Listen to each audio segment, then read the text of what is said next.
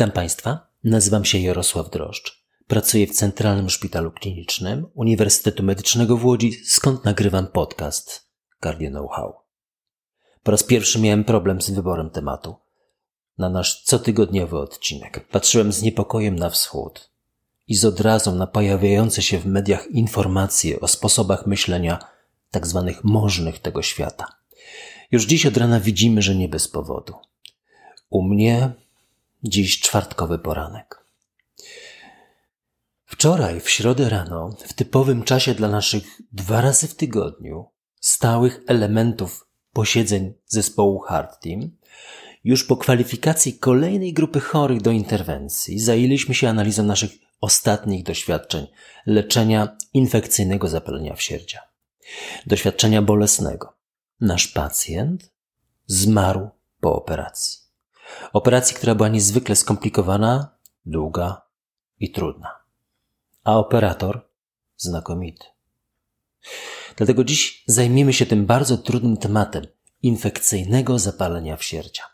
Choroba groźniejsza niż niemal wszystkie inne. Nieleczona kończy się śmiercią w ciągu kilku tygodni u prawie 100% osób.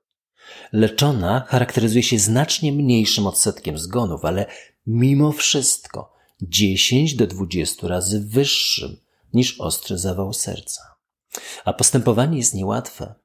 Wymaga skojarzenia pracy kardiologa, kardiochirurga, kardiologa inwazyjnego, radiologa, stomatologa, anestezjologa i ogromnej pracy zespołu pielęgniarskiego. A w obrębie tematyki infekcyjnego zapalenia wsierdzia zajmiemy się dziś bodaj najtrudniejszą i najbardziej groźną jego postacią. Infekcyjne zapalenie wsierdzia na implantowanej zastawce mężczyzna. Zbliża się do sześćdziesiątki. Operowany w styczniu 2021, zatem przed 13 miesiącami, z powodu ciężkiej stenozy aortalnej. Implantowano wówczas zastawkę biologiczną. Od tego czasu gorączkuje co kilka miesięcy przez jeden do dwóch tygodni. Dwukrotnie hospitalizowany u nas. W badaniu echokardiograficznym za każdym razem nic istotnego. Zachowana funkcja implantowanej zastawki, brak widocznych wegetacji w badaniu przezprzełykowym. Wszystkie badania wykonane. Nawet PET przed kilkoma miesiącami. Istotne miejsce zmienione zapalne to dolna część kręgosłupa, jak u większości osób, czy u części osób. Z niewielkim, cytuję, nie można wykluczyć obszarem odczynu zapalnego w okolicy implantowanej zastawki. Przed dziesięcioma dniami odebrałem telefon od lekarza z podłódzkiego ośrodka, gdzie trafił z kolejnym epizodem gorączki. Tym razem w echo widoczne były wegetacje, na zastawce aortalnej. Przeniesiony do nas, leczony skojarzonymi antybiotykami zgodnie z antybiogramem Enterococcus fecalis. Niedawno splenektomia z powodu ropnia. No teraz leczony z poprawą, ale kolejne badania echokardiograficzne wykazały błyskawiczne poszerzanie strefy zapalnych wegetacji z protezy aortalnej na sąsiadującą zastawkę mitralną. Operowany zatem w trybie pilnym z bardzo zaawansowanymi zmianami zapalnymi na całym obszarze zastawki aortalnej, z pierścieniem, sąsiadującym mięśniem, kurtyną mitroaortalną i zastawką mitralną. Gigantyczne ilości amin katecholowych i zgon w pierwszej dobie pooperacyjnej. Rozważaliśmy, czy nie operować go należałoby wcześniej. Ale nie było przecież cech echokardiograficznych infekcyjnego zapalenia wsierdzia. Raczej negatywny dla IZW, infekcyjnego zapalenia wsierdzia, wynik PET. Analizowaliśmy możliwości wykorzystania technik radioizotopowych, ale niestety nie dają one możliwości identyfikacji stanu zapalnego. Konsultowaliśmy wszelkie ewentualne techniki radioizotopowe nawet w Wiedniu poprzez nasz znakomicie wyposażony zakład medycyny nuklearnej. Poszukamy tu jeszcze nowych możliwości diagnostyki.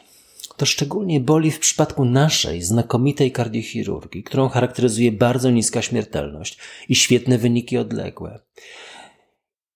I zdecydowana większość z ponad 20 ostatnio operowanych chorych żyje. A historia ilustruje współczesne trudności diagnostyczne, nawet jeżeli sięgniemy po wszystkie dostępne nam metody. Rzućmy okiem na wytyczne. Rok 2015. Ostatnie wytyczne Europejskiego Towarzystwa Kardiologicznego w temacie infekcyjnego zapalenia wsierdzia. ptcardio.pl. Pierwsze zdanie tego podrozdziału, gdy mówimy o sztucznej zastawce, brzmi Zapalenie wsierdzia sztucznej zastawki stanowi najcięższą postać infekcyjnego zapalenia wsierdzia i występuje u 1 do 6% pacjentów z protezą zastawkową. Z częstością 0,3 do 1,2% na pacjentorok. Takie nowe polskie słowo. PVE. PVE to właśnie jest zapalenie wsierdzia zastawki przeszczepionej. Stanowi 10 do 30% wszystkich przypadków infekcyjnego zapalenia wsierdzia i dotyczy zarówno osób z protezą mechaniczną, jak i biologiczną. No i dalej. Infekcyjne zapalenie wsierdzia sztucznej zastawki wciąż wiąże się z trudnościami w rozpoznaniu, określeniu najlepszej strategii terapeutycznej i ze złym rokowaniem. I później rozpoznanie zapalenia wsierdzia zastawki sztucznej jest trudniejsze niż natywnej. Objawy kliniczne zazwyczaj są nietypowe, szczególnie we wczesnym okresie pooperacyjnym, kiedy zarówno gorączka, jak i objawy infekcji występują często bez związku z infekcyjnym zapaleniem wsierdzia. Jednak utrzymująca się gorączka może nasuwać podejrzenie infekcyjnego zapalenia wsierdzia. Podobnie jak w, w przypadku natywnej zastawki, również przeszczepionej, rozpoznanie opiera się głównie na wynikach echokardiografii i posiewów krwi. Jednak zarówno jedno i drugie częściej mogą być ujemne w przypadku zastawki przeszczepionej. Jedna trzecia patogenetycznej związana jest z zabiegiem, szczególnie w wczesnych postaciach do roku. Diagnostyka według wytycznych, cytuję, Ostatnio wykazano, że metody medycyny nuklearnej, szczególnie PET-CT, zastosowaniem 18F-FDG, mogą być pomocne w rozpoznaniu tej choroby. Dlatego należy podkreślić, że u osób ze sztuczną zastawką do dużych kryteriów IZW dodano nieprawidłowy wychwyt FDG. No i ostatnie chyba zdanie. Rokowanie. W przypadku infekcyjnego zapalenia wsierdzia zastawki przeszczepionej notuje się bardzo wysoki odsetek śmiertelności wewnątrzszpitalnej, wynoszący 20-40%. No i ze współczesnej literatury podsumowanie ważne dla nas. Wczesne leczenie operacyjne nie wiązało się z niższą śmiertelnością w porównaniu z farmakoterapią, choć zaleca się bardziej interwencyjny. Tłumaczenie na język polski jest dość nietypowe, agresywny sposób postępowania, czyli większą gotowość do leczenia operacyjnego niż w klasycznej postaci infekcyjnego zapalenia wsierdzia, zestawki własnej, gdzie i tak dominuje leczenie zabiegowe, a zachowawcze postępowanie stanowi margines. Rok później, w 2016 roku, ukazały się wytyczne amerykańskie AATS. No, liczne szczegóły techniczne zabiegów, nic dla mnie. Pewnie nic dla Państwa.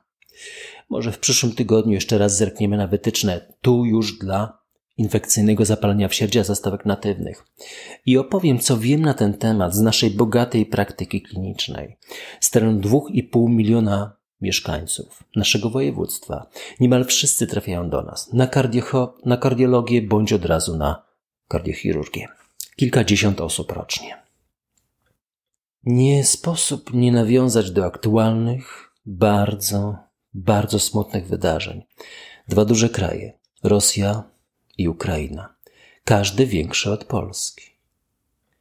700 kilometrów od Warszawy spadają bomby. Kilkakrotnie nawiązywaliśmy w tej części związanej z literaturą do tej części świata, by to zrozumieć, przeciwdziałać, każdy w ramach naszych możliwości. Unikać podobnych sytuacji w przyszłości, zadając kłam sentencji, że historia lubi się powtarzać. To prawda, ale wyłącznie dla ludzi o bardzo, bardzo krótkiej pamięci, którzy nie czytają dobrej literatury. Przywołuję tu epizod 37, Patrioci, Sana Krasikow, urodzona na Ukrainie. Epizod 40, Matka Polka, Anna Pelbaum.